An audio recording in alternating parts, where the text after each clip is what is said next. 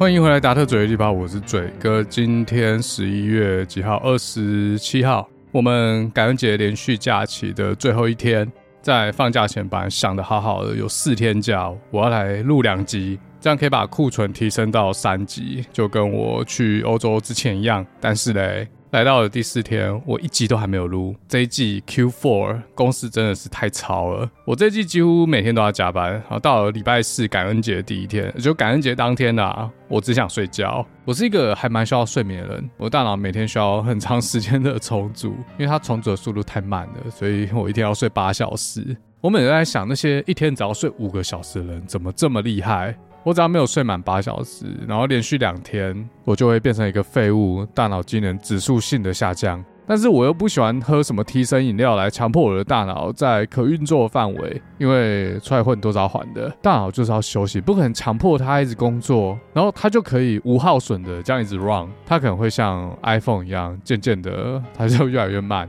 然后你就要换一个 iPhone， 换一个大脑，是不是？所以通常我是不太喝咖啡去提升的，而且大多数的咖啡我喝了也没有用。诶、欸，好，我不知道，因为我没有尝试过直接喝两三个 shot 就是为了提升。一般我都有加牛奶 ，coffee con leche。通常大多数的情形 百分之八十七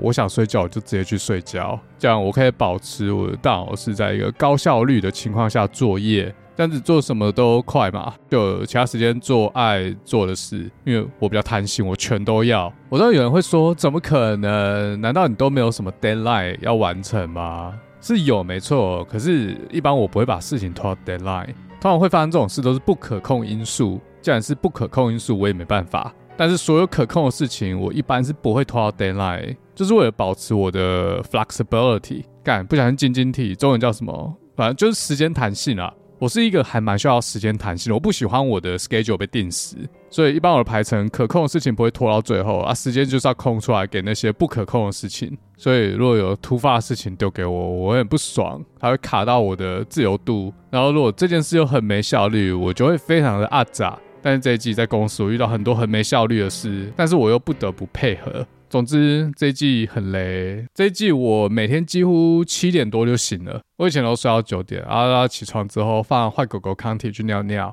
九点开始上工，然后我晚上好像十一点多去睡，不过这样算起来好像还是有八小时，但是中间有几天会拖到十二点多才睡，然后有时候六点多就醒了，虽然平均应该也是差不多八小时，但是我感觉到有一个点不一样，就是我起来的时候很累。我是那种突然醒来，然后整个人就醒了，就觉得 OK， 我现在要去干活，我要开始工作，不然事情可能会做不完，就是有一种力道把我推醒。讲到这个，我就不知道大家有没有一个经验，就是在快醒来半睡半醒之间呢，有一个状态是你可以想事情，但是其实你还没有醒，这个有点难形容，如果有体会过就知道我在讲什么。还是那个就是所谓的冥想状态，我可以在那个状态下很专心的思考一些问题，然后常常会浮现一些新的 idea， 就像宇宙集体意识会自己塞东西给我，但是最近的早上我都没办法跟宇宙意识取得连线，我只要一醒来就直接被意识接管，本来是在睡梦中，然后半睡半醒之间起来撇个尿之后再回到半睡半醒之间，之后越来越清醒就可以起床了。但是最近潜意识到意识的转换变成一个无法微分的不连续面。好，讲太多了 ，Nobody fucking cares。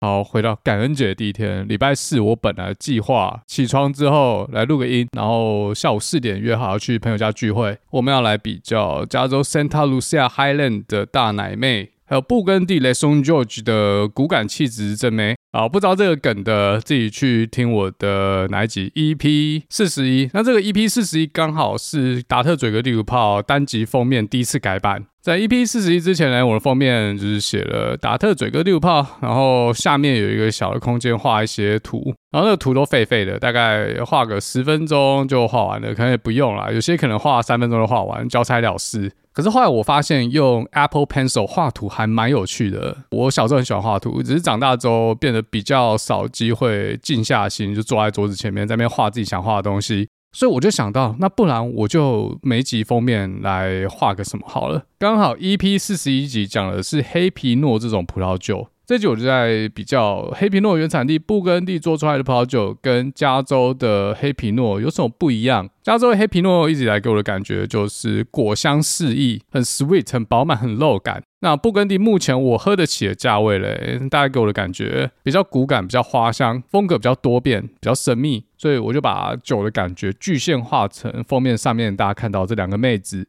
一个性感狂野，一个气质内敛。从此我的单集封面就改版了，后来越花越多时间在画这个单集封面上面，像镀金时代那一集封面那个房子，我靠，画超久，画四个小时。而且我有些封面它是有典故，它是有故事的，只是在 podcast 我没有明讲，看得懂的人就看得懂。所以我的单集封面就因为布根地葡萄酒而意外改版。但是讲到布根地葡萄酒，其实我觉得之前讲可能有点武断，或者有点以偏概全，因为我所认知的布根地目前只限于那些我喝得起的酒款。布根地的面积很大，它每个村的风格都不一样，价差也很大，很多田我都还没有喝过，像拿破仑最喜欢的 Shunback Time 空盔，一般的说法咧，这块田出来的酒气势磅礴。那我也没有喝过那种可以陈年二十年三十年以上的 Forney Homani， 或是风格比较强劲一点的 Bonmark、Gokton 这些特级园。刚提到的这些特级园除了 Gokton 之外，就算是最便宜的 Producer， 一瓶新酒可能至少都要两百块美金以上。目前我的财力还不够。不过讲到这个咧，我上礼拜因为觉得过得实在太苦了，我很多同事上礼拜都跑去放假，他们没有请假，但是我感觉他们就是放假状态，东西摆面不做，但没关系，我做我做了之后我扣摆上去，他们也不看也不 review。 但最痛苦的是那个专案上面写的他妈是我的名字啊，我操，莫名其妙我就变负责人了。这东西以后有机会再跟大家分享我们软体公司或者说新创公司是怎么分配工作的，不过每间公司运作方式不一样，我就只能提供我自己的经验。总之这季超时工作觉得过得很苦，我就想要花钱，要把辛苦工作变成摸得到的果实。我第一个想到要买什么就是葡萄酒。那达特嘴哥第五炮咧有一个系列就是葡萄酒、啊、大概每十集会更新一集。那目前大多数我们都还是在讲黑皮诺，光黑皮诺这种品种就可以讲好几集啊。黑皮诺它原产地是布根地，可是诶、欸、布根地我能讲的其实已经非常有限了。前面提到的这种特级园咧，我几乎是都没喝过，因为太贵了，我根本买不起。决定布根地葡萄酒价钱有两个主要因素，首先第一个是它是哪一块田，就当然特级田会最贵，因为它面积相较于其他地方小，然后它产出来的酒比较优秀，不然它干嘛叫特级园，就是最好的葡萄田嘛。那再来第二个重要因素就是谁做的，是哪一家酒商或是哪一家酒庄，是哪一个 producer。 同一块田它可能最左边那两排葡萄是酒庄 A， 然后再来下一排是酒庄 B， 然后再来后面三排是酒庄 C 之类的，每一家分配到不一样。对，一一块田可以有好几家分，所以产量很少。再来他们明明就只隔了一排，但是精英酒厂做出来的酒它一瓶可能要上千。同样是特级田，你可以买得到两千多块一瓶的，你也可以买到两三百块一瓶的。像 Bonmark 这块田有一瓶超过两千美金的，有一瓶两百块美金的，每一家酒庄的售价不一样。但是有几块田持有者都是精英酒庄，做出来的酒都很贵，都买不起，都没喝过，像 Richbourg。 所以我就在想，我是不是要重新布局我的布根地，我到底要把钱投资在比较便宜的酒庄，这样子在固定的预算下我可以多买几支酒，我可以多尝试不同的葡萄田，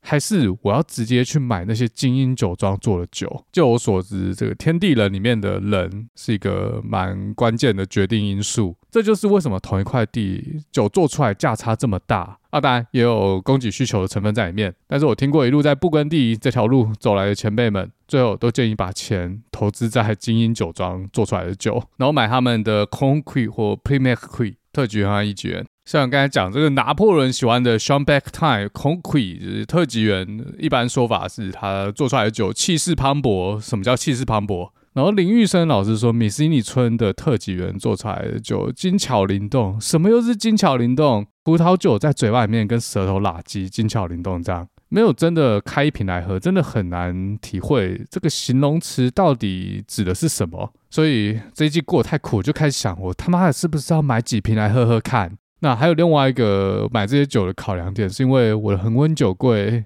几乎空间已经要满了，所以其中一个策略是提高我每一瓶的预算，这样我在相同的预算下我没办法买那么多酒。我家的葡萄酒现在出生率远大于死亡率，有点酒口过剩的问题，所以要把这个出生率降下来。结果我的一怒之下就上了这些专门卖布根地高档葡萄酒的网络酒商。如果大家想知道是哪几家，可以跟我联络，我可以跟你讲，但是限于美国啦。如果你在台湾的话，有自己台湾的 retailer， 啊，这边稍微再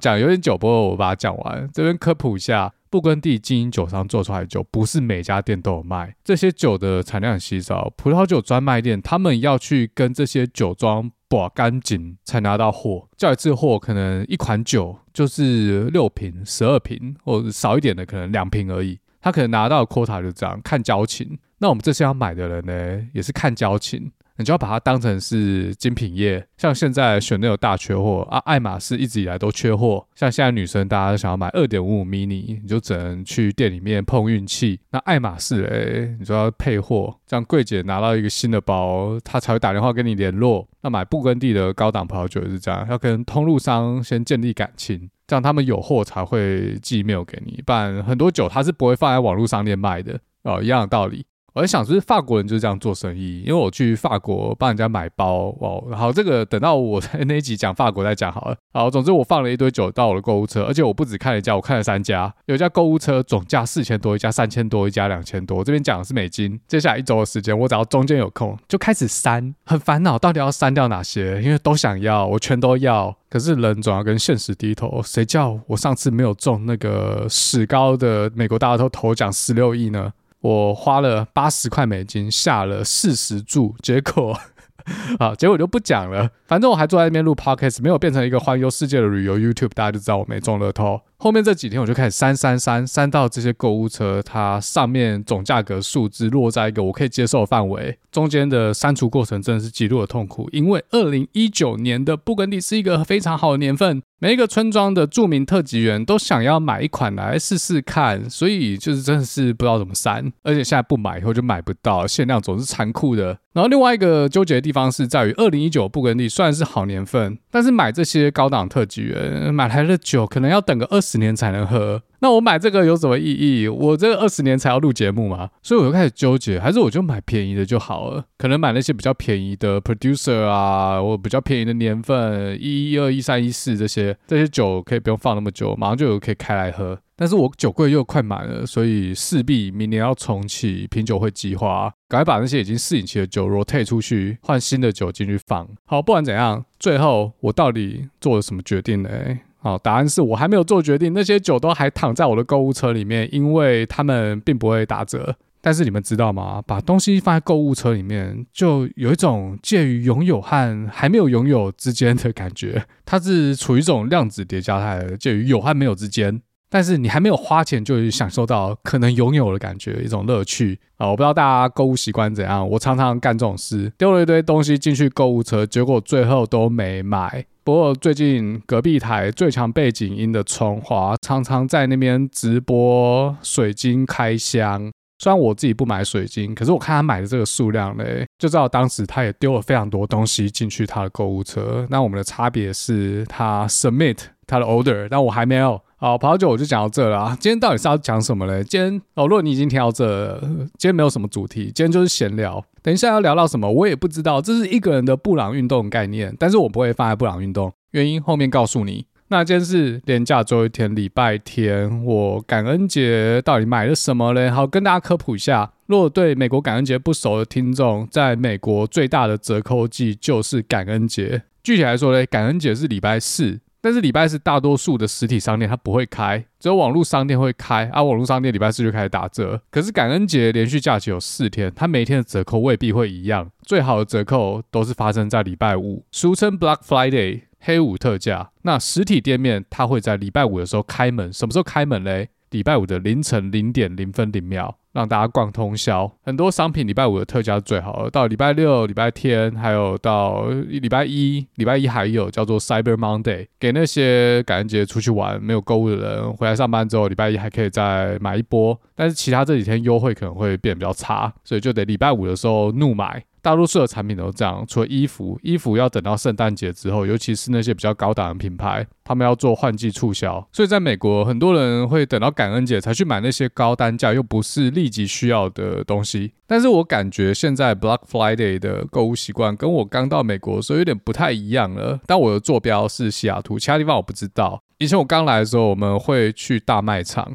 因为大卖场里面会有那种限时限量的特价品，例如去 Best Buy 去 Target 可能电视有特价，好，我记得这样讲不是很准确，几乎所有商品都有特价，它可能打七折打八折，但是会有那种杀到特别特别便宜的物件，但是它整间店就限量十个，然后卖完就没有，所以就会有客人在他开店之前，一般是礼拜四晚上十二点，店一开他们就冲进去抢这些货。这种超级特价品一般都是一些电器啊，像电视，但他们几乎都是库存品啊，卖不好销库存。那这是当时我二零一一年来美国感受到了感恩节购物习惯。像我们 Seattle 北边有一个 Outlet， 之前就会在感恩节晚餐聚会之后咧，大家开车去那个 Outlet 买东西啊。那个 Outlet 旁边还有一个赌场，可以进去赌场里面玩一把或者是喝免费的饮料。不过这几年购物习惯我感觉是改变了，大家都在家里直接刷网路，用滑鼠用按的，而且这样比较有效率，因为用网络查可以马上查到哪一家比较便宜。去现场除非要抢那种特价品，不然直接在家刷就好了。还是这只有我，因为我变老没办法熬夜了。前面有讲我每天要睡八小时，而且我现在也不差那两三百块钱。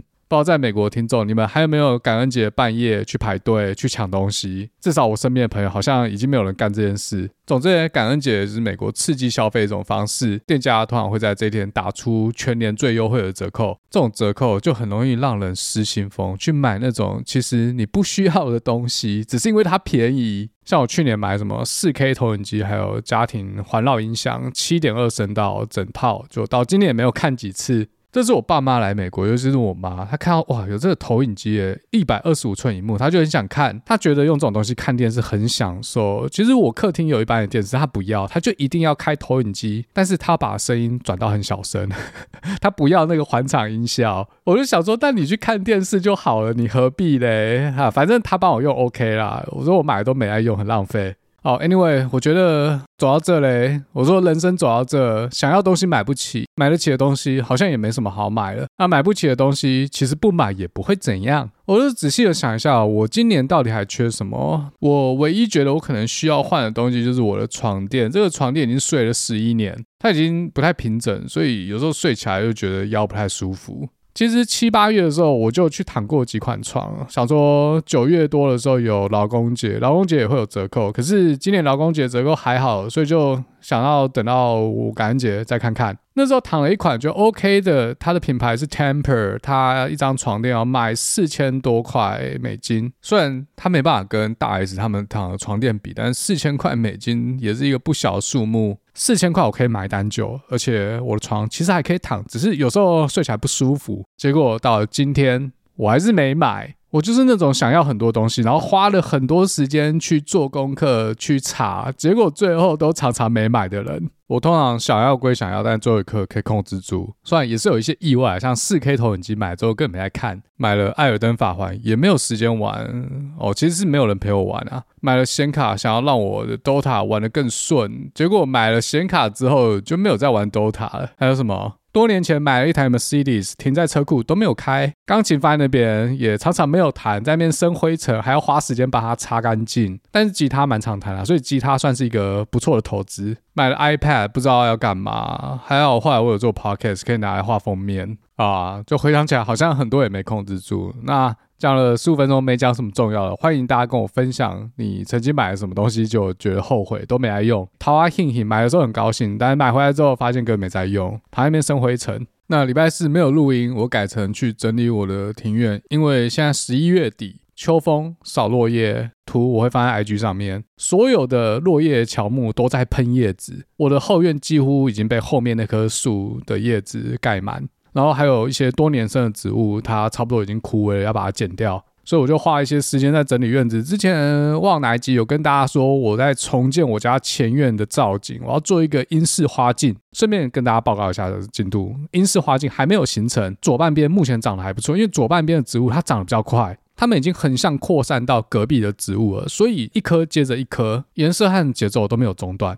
但是右半边呢，我不知道是灌溉的问题还是植物本身有问题，大部分都还是稀稀疏疏的，没有花团锦簇的感觉。所以我今年又买一些东西去插空隙，希望过两年我家前面会变成整条街最好看的花园。哦，啊，礼拜四就这样过去了，没有录音。原本计划是把葡萄牙最后一集讲完，然后礼拜六礼拜天再讲一集比较知识性一点的，至于是什么我这边就先不透露。然后另外一个想法是我只录一集，但是我要来剪剪看当时去欧洲用 GoPro 录的一些影片，尤其是葡萄牙，看可以把它剪成一个十到二十分钟的影片放在 YouTube 上面给大家看。结果这件事也没有发生，我整天就只想睡觉。那礼拜五咧，早上我朋友找我去他家看世足赛，美国打英国，两边都没有得分，有点闷。这次卡达世足赛的时间对我们西岸来说真是太累了，预赛的时间是我们早上的两点、五点、八点和十一点，十一点那场转播是最有机会看的，但是有时候早上要开会也没办法看。而且美国不像台湾，在台湾大多数人应该都有装第四台或者中华电信 M O D， 不过我不知道这次是未来还是爱尔达转播，反正至少应该打开电视就有得看。但是美国没有，一般人根本不会去装第四台，要看比赛就只能去找连结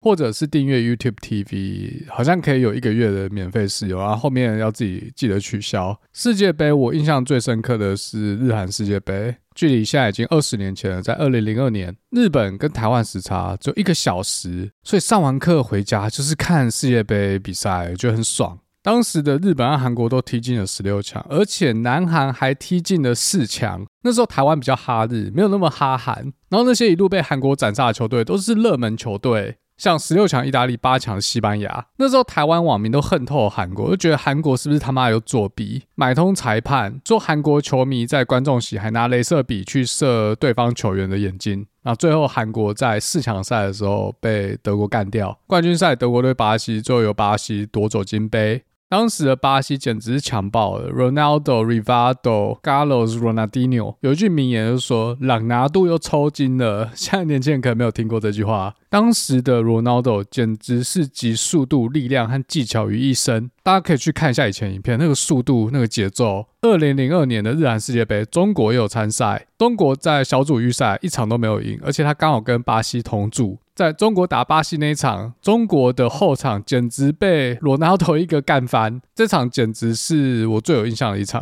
啊、呃！反正讲这有点多，是二十年前的世界杯，不知道还有多少听众有印象。那礼拜五我看完比赛就回家购物，就是一个购物日，结果我最后几乎没买什么，只买了一条棉被，一条羽绒被，因为我现在盖的那个羽绒被，它羽绒好像快要掉光了，只剩皮薄薄的。有时候晚上睡睡很冷。那礼拜五晚上，也就是台湾的礼拜六，就是来看选举结果。虽然这个结果大家应该不意外，应该大部分人都这样预测的，也不是只有我。我个人觉得比较可惜的是黄珊珊，那之前布朗运动嘉豪有表态支持珊珊嘛，我没有表态，但是我听过很多关于珊珊的专访，还有他讲出来的施政方式，这些判断逻辑、下决策的逻辑，我都还蛮认同的。最后黄珊珊拿了三十四万票，大概就是预期之中，我从来不觉得他会赢，因为目前台湾的政治现实还是摆在那。但是我期待一件事是这样，我希望柯市府可以创造一个新的交接模式。我没有当过市议员，我也没有当过公务员，我不知道过去实际上交接的状况是怎样。同时这也说明我对于过去市府交接或者是各个行政单位政党轮替之后的交接，没有任何事让我有印象。柯文哲团队说他市府里面有一个清单，所有过去柯市府提过的政见还有过去 round project 都有在追踪，不管是进度还是花费。我希望他把这个清单公开，而且他可以把他面对过的问题、过去试过的方法，尤其是那些失败的也一起公开。这个问题在学术界也有讨论过，像我们写 paper， 我们只会写我们参数是什么，或者我们怎么做，结果做出了这个实验，成功的实验。但是在论文里面，我不会告诉别人我试了哪些方法就失败。其实这是一个很宝贵的经验，不管是都更，不管是社会住宅，过去遇到的困难，过去走过的岔路，全部公开给市民知道，这可以让其他人不用再去尝试过去已经尝试确定会失败的路，这可以让未来的蒋万安市长省掉很多在那边瞎做、在那边尝试的时间和成本。虽然都更不如预期，虽然社宅不如预期，但是那些走过的路已经确认失败，就不要再走一次。你要说他社宅盖不到五万户就没来做事，至少他试很多方法，虽然最后确定失败，但这些不是完全没有价值，前提是要把这些失败的经验传承下去。不然蒋万安上任之后，如果他真的是有心做事，但是他又要从零开始，又要重新布一次，一过又两年，这样布下去，台北市永远不可能改变。这对素人参政更不利，因为蒋万安他至少有国民党前辈有当过市长的，可以传授他一些经验。但假设我们下次又选了一位素人，他可能没有这些经验，我们就觉得干素人参政超废，这就成为素人参政一种进入门槛。如果未来我们想要鼓励素人参政，我们就要降低这种进入门槛。那也不是只有市长，市议员、乡里长都是一样的概念。那柯市长他自己素人参政，他知道素人参政要面对哪些困难，所以我希望他可以立下一些规矩来帮助降低未来素人参政的进入门槛，让台北市有机会选出下一个无党籍的市长，而且不再是政治或者是法律专业。这就很像最近有一个新闻，就是美国的职场大家都会尝试这个，我觉得也不是叫最近，我不知道为什么最近在流行讲这件事，而且台湾早就已经是这样，在职场上老鸟看菜鸟这样做，我就知道你绝对做不出来，但我不会跟你讲，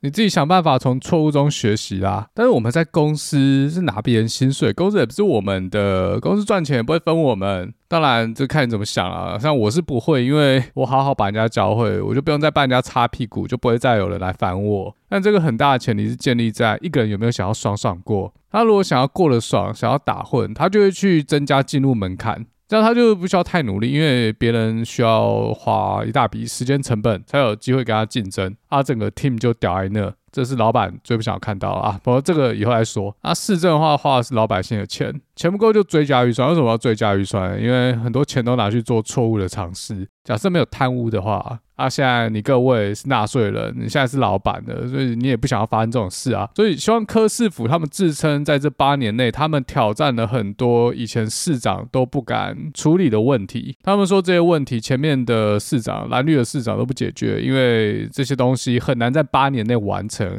所以就很难让市民有感，很难变成总统的入场券。如果真的花钱花心力花资源去做这些东西，很有可能会被另外一个党下一任市长收割，这样的心态大家应该也不陌生，因为我们工作环境就是这样。那刚才讲这个问题嘞，蓝绿两党很显然都不想改变，然后他只想看对方做得烂。如果一个小党要走出蓝绿夹杀，你就需要破坏式创新。就柯文哲自己所说的，他的目标是要去改变台湾的政治文化，这不是一个短期可以改变的事情，但是交接的时候不尝试，还有把失败的经验公开分享出来，就是一个改变的开始。而且扶植自己的敌人，就是让自己变得更强大的一个方式。一个国家要强大，它的制度就是要违反人性，要逆人性，像是贪婪和懒惰。这就是为什么两党都在建立进入门槛。民进党今年推十八岁公民权，但被打枪。我觉得民进党可能以为年轻人都会投给他啦，所以要降低投票门槛，但是一方面又要增加其他小党参政的门槛，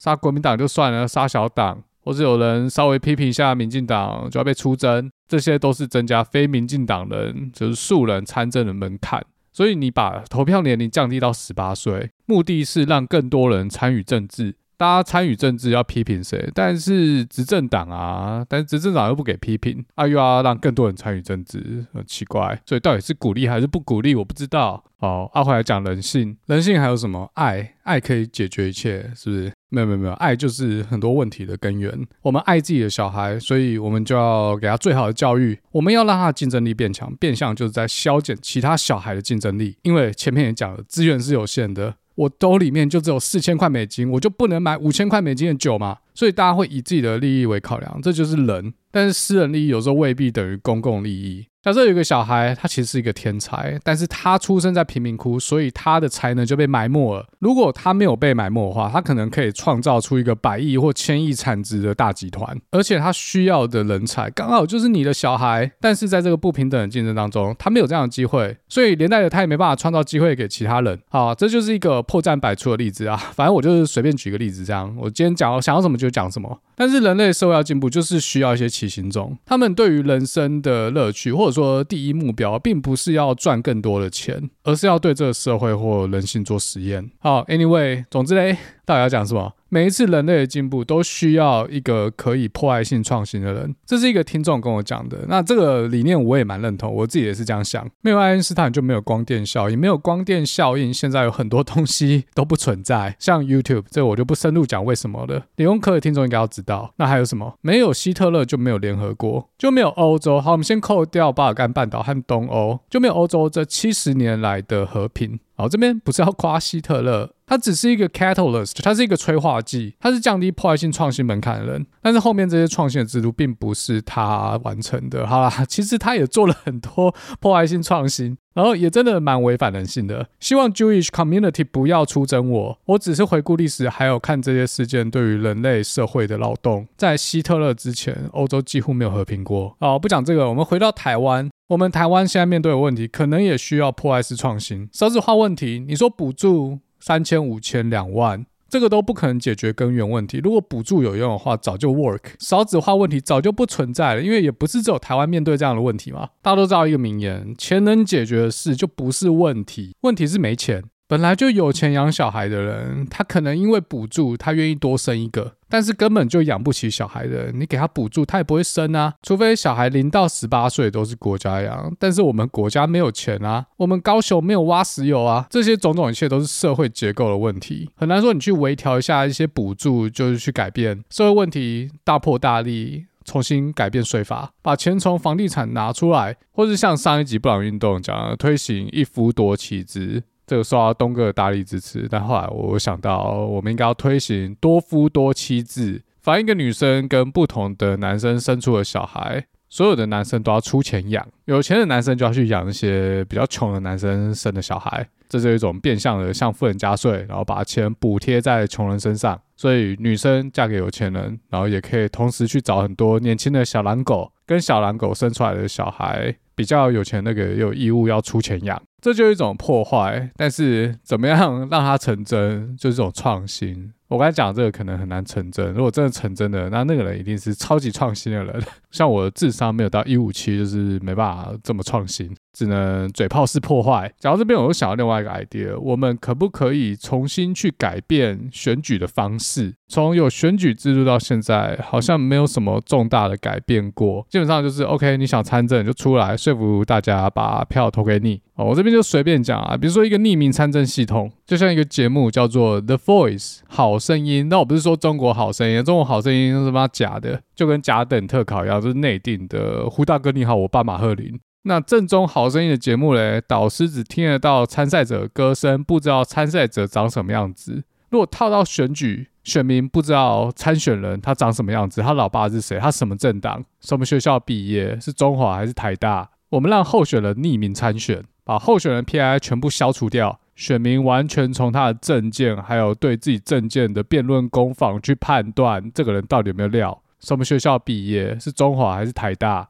那关于他的资格认证，我们可以等选完再来做确认。比如说我们选票数高的前面五席，而且我发现第二名是一个十五岁国中生，我们就向后递补一名，递补那个每次都高票落选的吴征。那那些不到法定参政年龄的公民，他们也可以参选，只是最后在背景审查的时候被取消资格，这样也可以真的鼓励他们参与政治。而且有一些专门 for 未成年人政策，像教育，他们可以从他们的角度提出该怎么做。我们现在 run 的这种投票制度是几百年前就出现了，已经几百年没有改变过，所以是不是我们可以重新定义选举的方式啊？那这个就是看完头文旭的政见给我的一个发想，这个叫做元宇宙政治。在打选战的时候，你不知道后面是谁，你只看得到他的皮肤，你只知道他是一只蒙面加菲猫，你不知道面具底下的是何金银，他打的是中国股权法。好，那再来，刚才讲到希特勒，希特勒是破坏式创新的一个催化剂，那最近有一件事被催化了，中国人是不是自八九六四以来再次向民主化踏出了一步？那中国制造的 COVID 还有中国制造的动态清零就是那个催化剂。最近有些专门嘲讽中国的自媒体称赞中国人终于有勇气踏出这一步，对他们表示敬佩。在中国的动态清零还有特色式管理的政策之下勒，很多人已经活不下去了，中国人的反抗成本正在急速的降低。原来抗争也符合个体经济学的基本理论。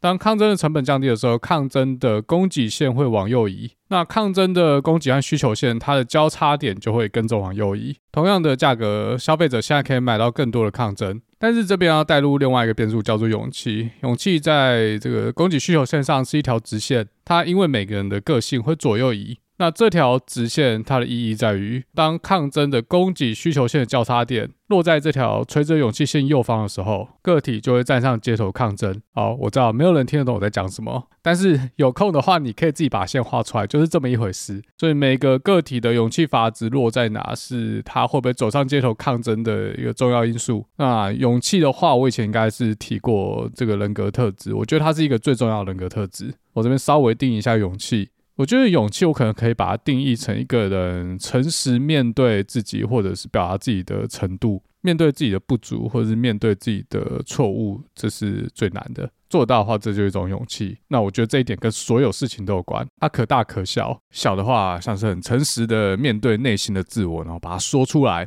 之前有一个想参选桃园市长的候选人说，他从政之后应该会有很多诱惑，因为路上到处都有漂亮的妹妹，她都想跟她们爱爱，这就是一种诚实面对内心渴望的勇气。一样的心态，我们把它上纲到现在中国的白纸革命这些抗议者。中国人以前不敢抗争，那些人难道以前不知道中国政府是这样搞事的吗？我不相信。但有些人他只听党媒的，他不知道。那他现在知道了，但也不是所有觉醒人都敢出去抗争。只有那些诚实的面对自己内心渴望自由的人，他们才会踏出这一步，这是一种勇气的表现，这是我个人想法。那关于勇气还有另外一个比较特殊的地方，勇气它不像美貌，它不像智商，它可以传递给其他人。好，我这边应该先稍微讲述一下白纸革命，因为不是每个人都有 follow 中国的新闻。不过我们在看这个新闻的时候要了解一件事，是说我们看到的这些镜头，这些影片都是局部消息。中国很大，只要有一点点小小的抗争，反共媒体、新唐人、大纪元就会把它渲染的好像中国政权要覆灭。所以在了解这件事之前，我们要有一个心态，就是不要以偏概全。好，那现在网络上闹得沸沸扬扬的白纸革命到底发生什么事？中国因为习近平的动态清零政策，很多城市、很多楼房都被特赦式管理。那、啊、什么是特赦式管理嘞？就是有点微封城，他直接把一栋楼里面只要有阳性的确诊者，就整栋封起来，不给人家出入。他们叫做小区，像一个小区可能是一栋楼，可能是好几栋楼，反正就我们社区的概念。那有些政府他手段比较激烈，他会直接把门焊死或铁丝封起来，或在这个整个小区的旁边直接搭铁皮。简单来说，就是就地把住宅监狱化或者方舱医院化，这样就不用盖方舱了，比较快。然后社区里面有一个重，就全社区的人一起坐牢。那之前武汉疫情封控的时候就干过这件事，当时就有人说、啊、如果发生紧急事件怎么办、欸、结果这次就真的出包了。在新疆的乌鲁木齐有一栋楼，它发生火灾，结果住户被锁在里面出不去，从镜头可以看到很多住户都在呼救或是在网上发求救讯息。家里隔壁发生火灾，一路烧，他们出不去，在家里快要被呛死，然后政府的消防车也无法及时救援，因为整个小区被封控，外面有很多铁皮全部挡住，路上很多停滞的汽车，这些车动不了，因为车主可能被关在里面，或者也不知道跑去哪，而且有些车根本没办法发动，停在那边三四个月都没有动，已经没有电了，所以就增加了这些消防人员的救援难度。消防车只能停得远远在那边喷啊，水压不够了，喷不到，整个大大 delay 了黄金救援时刻，然后死了不少人。官方说十一个死者，但是谣言说有四十四个，还有非常多人重伤，而且官方不承认这栋楼有很多门都被政府用铁丝绑住，门打不开，就开始辟谣。乌鲁木齐很多地方都已经被封控了一百多天，有些人看到这个视频，失火的大楼住户在大声呼救，绝望的呼救，简直就是杀人现场直播。有一大批住在乌鲁木齐的人，他们就喝下了勇气药水，走上街头抗议，要求政府停止封控，要开放。之后呢，上海人也开始走上街头，因为上海在今年四月的时候，政府也是强力的执行动态清零政策，所以上海人感同身受，直接上街走到上海市的乌鲁木齐中路，去悼念新疆这些因为人祸而殒送的生命。上海市民的悼念行为最后上升成对政府的抗议活动，现场还有被境外势力控制的人喊出共产党下台和习近平下台。其他群众听到之后也跟着喊，而且当下的警察和公安并没有直接制止和镇压，这个是目前看到中国抗议活动一个比较难得的场面，居然直接敢挑战执政当局。那上海这个抗争之后嘞，中国各地的大专院校开始响应，开始要自由要解封啊。他们很多人抗议的方式是举了一张白纸，上面什么都没写，因为政府要禁言嘛，那没关系，我就举一张白纸，但意思大家都知道，他们以后在网络上抗议应该要直接让内容四零四，这样政府也没什么好下架，也没什么好禁言的，反正都四零四了嘛，四零四以后就变成一个禁语，他们就要去改 H T T P 的 protocol， 因为四零四已经变成一种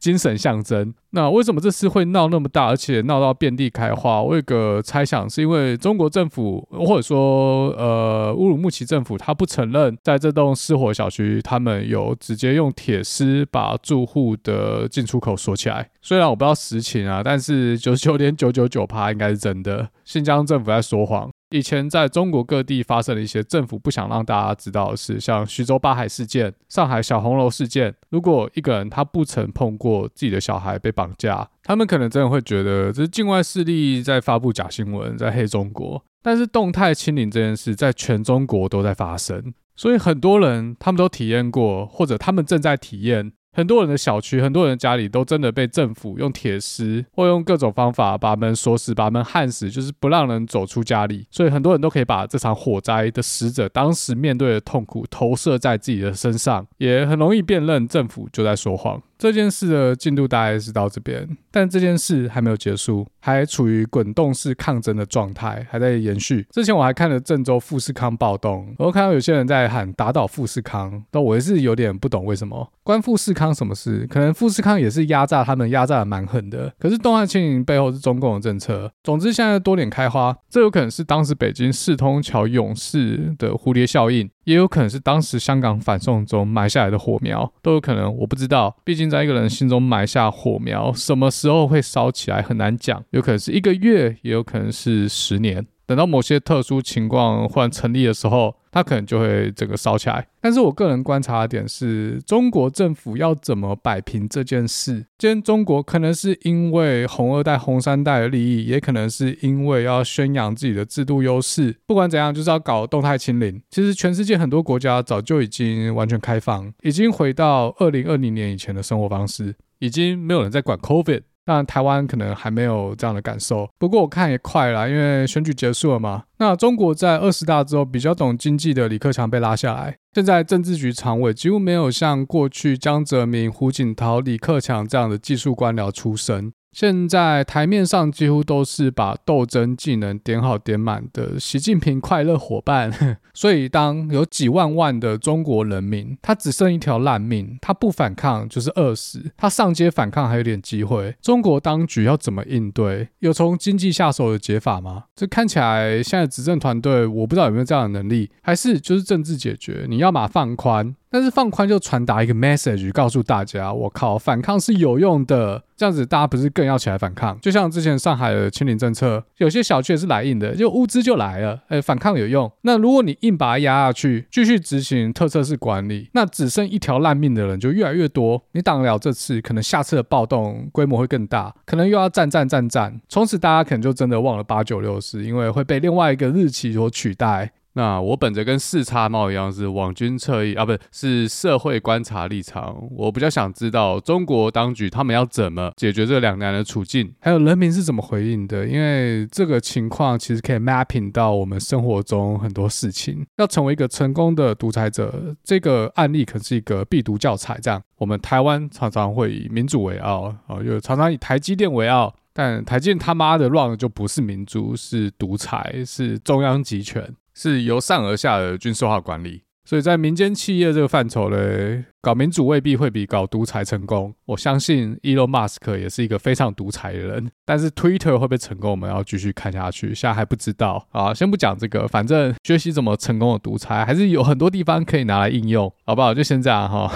回到中国这次的星火还没有开始燎原，很大的概率这个星火忽然默默的就被扑灭了。跟乌鲁木齐的火灾不一样，所有可能威胁到领导的小火灾扑灭速度都很快，政府可能在底下搞一些动作，针对这些人的亲戚朋友父母，那事情就突然就结束，这样这样我们就很难直接观测到帝王治理之术，我们只看到吴亦凡又被拉出牛棚来救援，虽然说这次救援失败。目前中国人民不满的情绪是越滚越大，有可能在一个极低的概率下、欸、我们在有生之年真的可以看到一个有十三万万人口的超级大国是怎么从内部崩解的。大疫之后常有变革，明末鼠疫，明朝灭亡，但是一个大国的崩解没有那么容易，一般要建立在多次错误决策的叠加。那、啊、现在叠加的情况怎么样我不知道，叠加到什么程度才会崩毁我也不知道。从历史上来看，罗马尼亚在一九八九年之前也是一个共产党执政的独裁政府，而这个独裁政府在一个礼拜内瞬间崩毁，而且领导人 Ceaușescu 直接被枪毙。但罗马尼亚的故事等到我讲罗马尼亚旅游那集再来跟大家讲，而且两个国家没办法直接比较，第一个量级差太多，独裁政权形成方式也不太一样，他们注重的地方也不同。好，反正到时候再来讲。我知道大家看到中国人民上街头抗议喊习近平下台很兴奋，在想中共是不是要崩毁了，但是我个人觉得这崩毁的几率还是蛮低的。而且如果中共真的崩毁，民进党政府准备好了吗？台湾要怎么应变？一个十三万万人口国家如果发生内战，隔壁的国家真的很难完全幸免。光中国供应链大乱可能就会造成金融风暴，或者中共会不会用对外侵略来转移国内焦点，这个也很难讲，就继续看下去。不过我个人预测应该是不了了之好，那今天真的是被我讲成一个人不想运动、呃、不然就说在这好了。这好像也不是第一次录这种废物闲聊的单集，之前好像发过一集也是类似的内容，但是我不知道大家听不听得下去。我觉得我的听众很奇怪，我常会误判，就说我录完一集之后我觉得诶这集可能依照过去的经验应该会蛮受欢迎的，结果没有。然后有时候录了一集觉得这个应该还好吧，就点阅冲上去，所以到底是有什么东方神秘力量在左右这件事，我还没有参透。有可能是某几集有热心的听众帮我在自己的 Facebook 或者是社交媒体转发，所以流量就上去了。尤其是布朗运动的系列，我们在想诶这集为什么突然这个点阅变这么高，所以我们下次再来做一个类似的，结果下次就拉差，奇怪，到底我们这种小频道流量成长的密码在哪，还没有抓到。好，但如果你喜欢这种随便闲聊的单集的话，可以在 Apple Podcast 留言，或者是在 I G 私讯我。虽然我每次都这样讲，但是其实我比较想要大家在 Apple Podcast 上面留言，因为这个可能跟演算法有点关系，可以帮演算法推一把。总之你的留言还有分享是给我最大的支持。之前我问陈怡他要不要上我节目，我们来闲聊一下，那时候我是保留了第六十九集要给他，让他跟我一起六九，但是他说他不要，他说他第一百一十一集可以加入。好 OK， 我们距离一百一十一集还有几集，还有三十八集，依照我现在更新的速度可能至少要一年半。但是如果我录这种闲聊，就跟陈一样，讲一些自己平常发生什么事啊，啊又吃了什么啊，公司怎么样啊，身边是哪些烂人啊，这样一集轻轻松松就过去了，也不用准备，也不用做功课，这样距离一百一十一集就不远了。好，反正现在距离一百一十一集还早，还有三十八集。那你们想要我问陈怡什么，或者想要听我们讲什么，都可以来信私讯。我目前还不知道讲什么，因为时间还早，而且他爆红之后我也比较少跟他讲话，现在也不太熟，到时候再说啦。那今天就跟大家聊到这边，我们下次再见喽，拜拜。